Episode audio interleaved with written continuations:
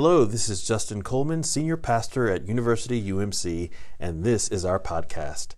I hope these messages engage your mind, touch your heart, and inspire you to serve God and your neighbor. Check us out online at universityumc.church.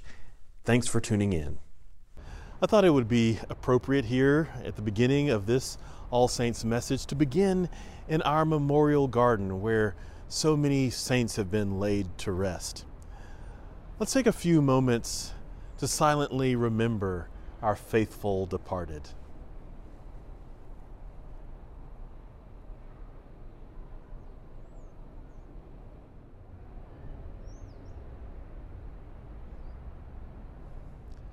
O oh God, we do give you thanks for all the saints.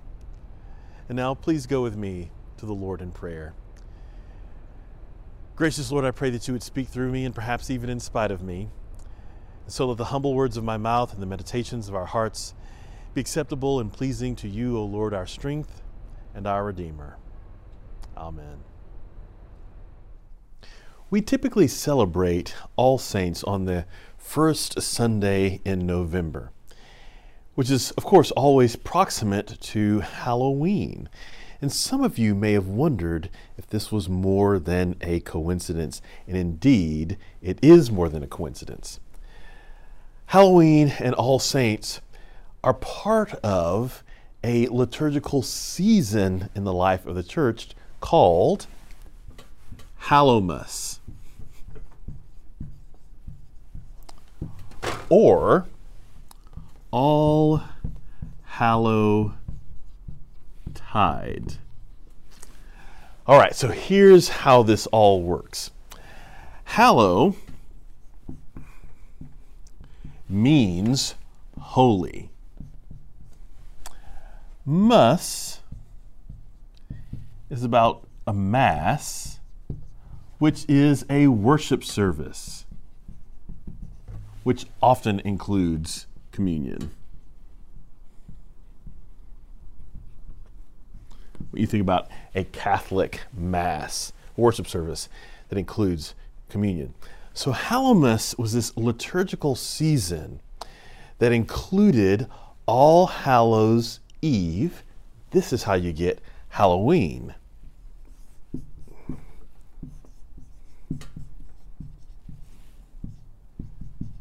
All Hallows Eve.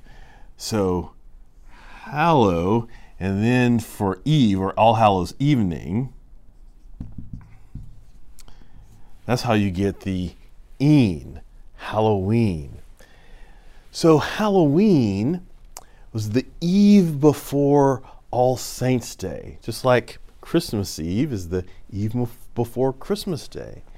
So, on October 31st, you have All Hallows Evening or Halloween. But then on November 1st, you have All Saints' Day. And then on November 2nd, All Souls Day. And between this evening and these two days, you have the liturgical season of Hallowmas. Now, on All Saints' Day, you remember to live as saints. You remember to live as saints by being reminded of what is considered major saints in the life of the church, saints that are venerated in the life of the church. We'll talk more about that in a bit. So you think about those saints that have gone on, but you also are reminded that everyone is called to live as saints even in the here and now. Now, All Souls Day was about remembering all the departed.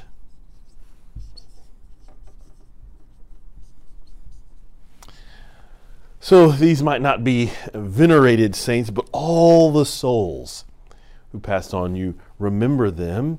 And at a certain point in church history, uh, in the Catholic Church at least, there was a prayer for certain souls to be moved out of purgatory.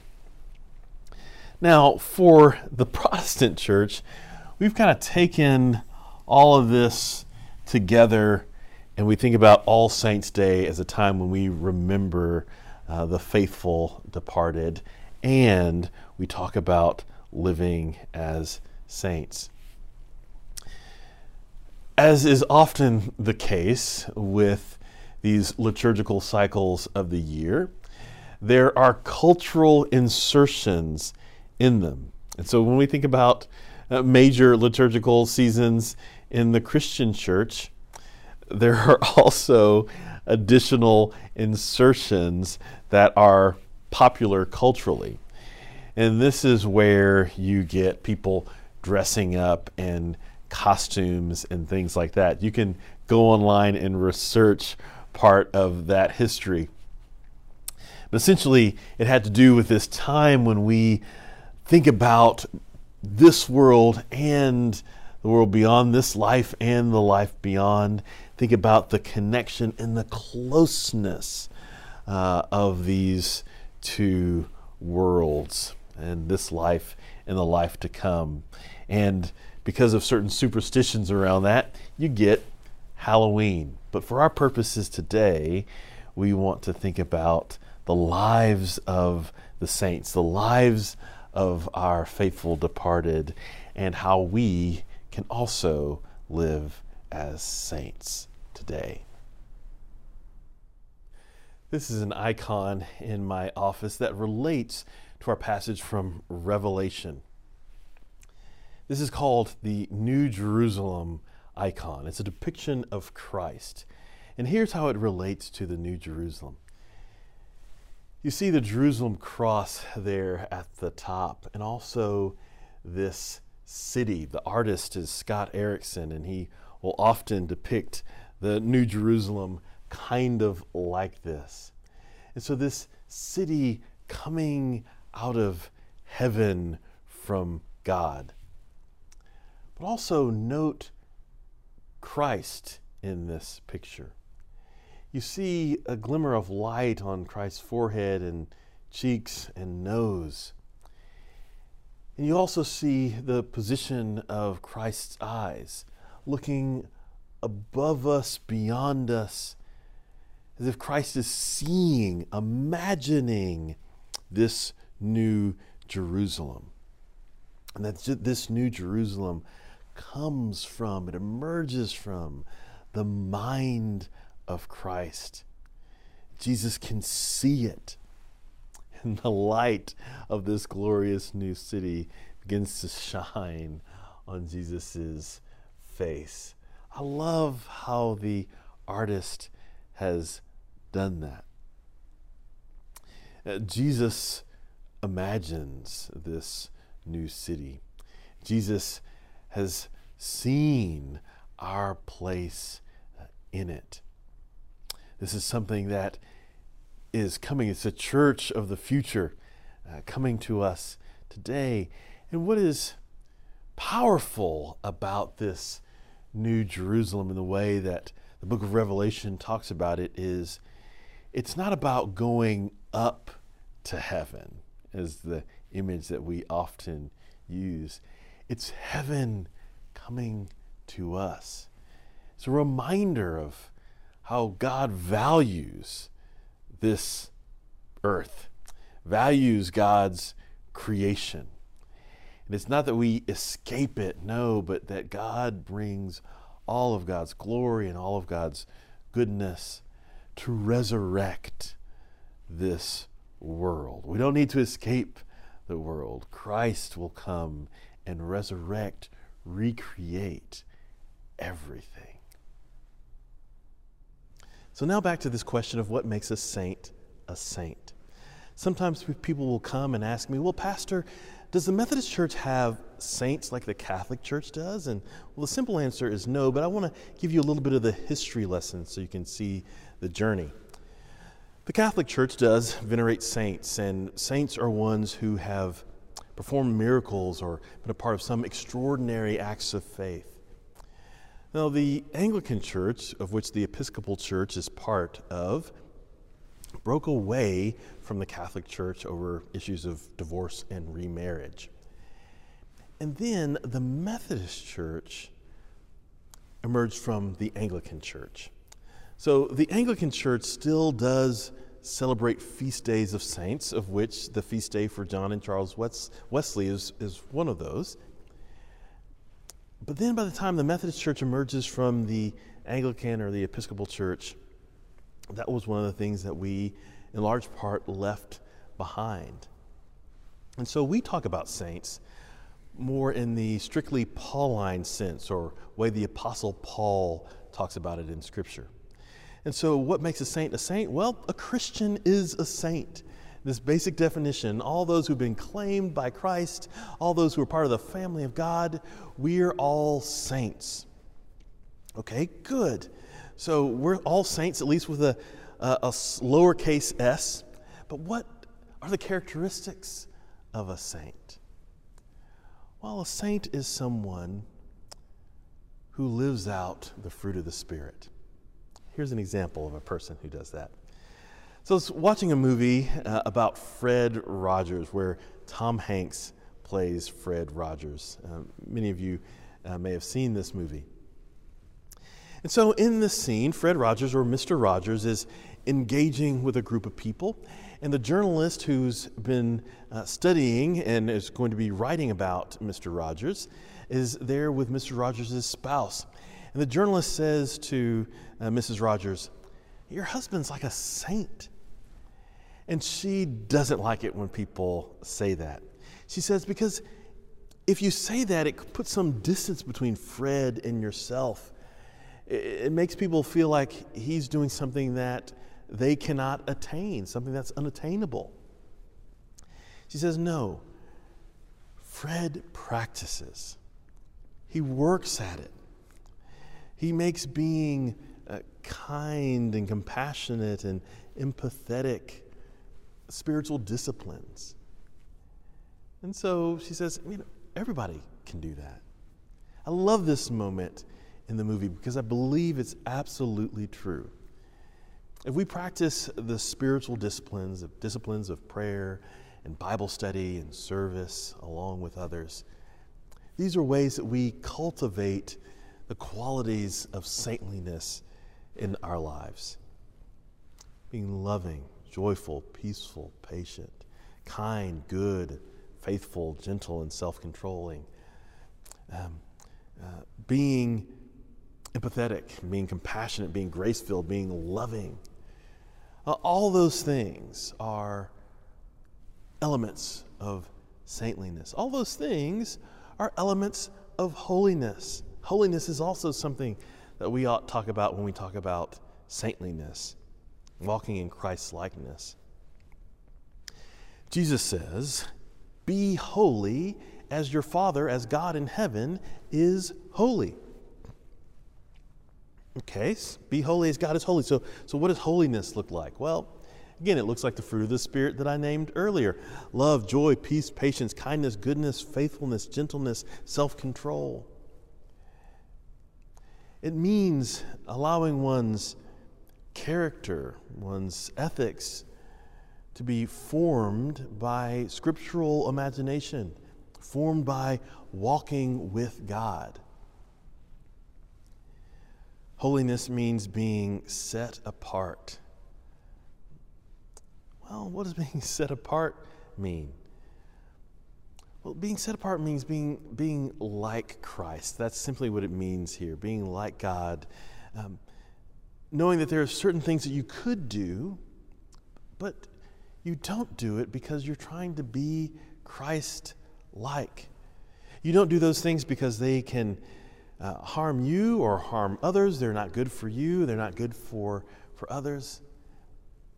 And so you seek to be like Christ, set apart holy as our God in heaven is holy.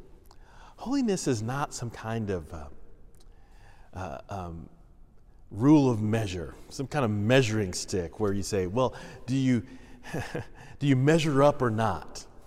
And if you don't measure up, we're going to slap you across uh, the wrist. No, no, no, no. That's not what holiness is about. holiness is about being Christ like, being loving and, and grace filled, engaging the world in a way that is informed by our faith.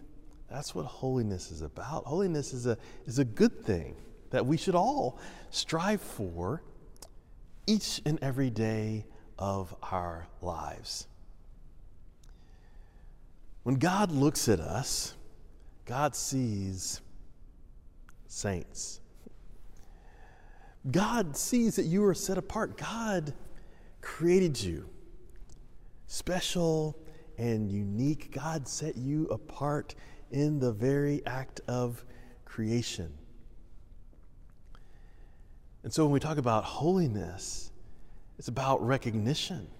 It's about recognizing what God has already done as God formed you, recognizing the goodness that is already present in you, recognizing the love that surrounds you and the love that fills you up, and then living from that place.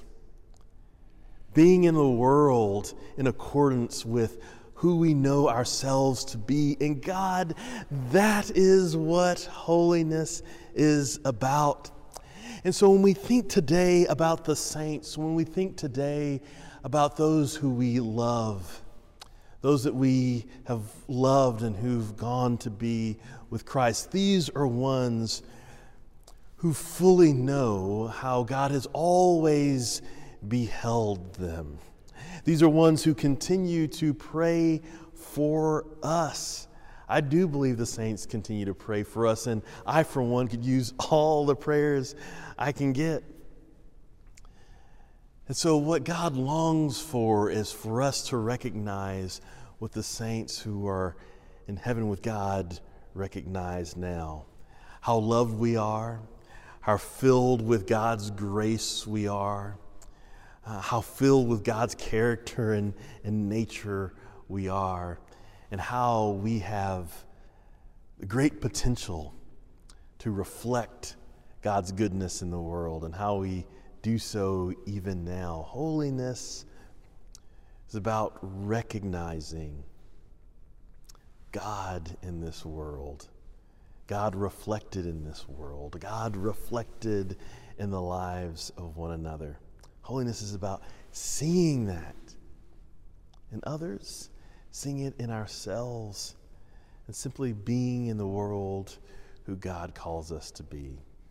And so I challenge you today to, to recognize this saintliness, recognize this holiness, and to delight when you see it in others and when you see it in yourself, just as God delights. My challenge to you is also to be thankful for all of those saints who've gone on, who've lived into the Christian hope that we all carry.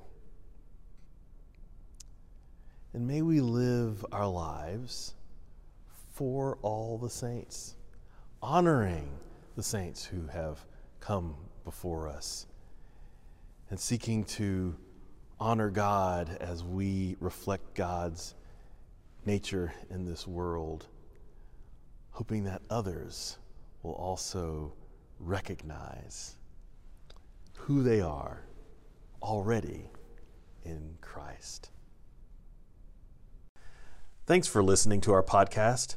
You can visit us at universityumc.church where you can find services, events, and other ways you can get involved. Remember that we love you. We hope you have a great week we hope the peace of Christ is with you, and we hope to see you soon.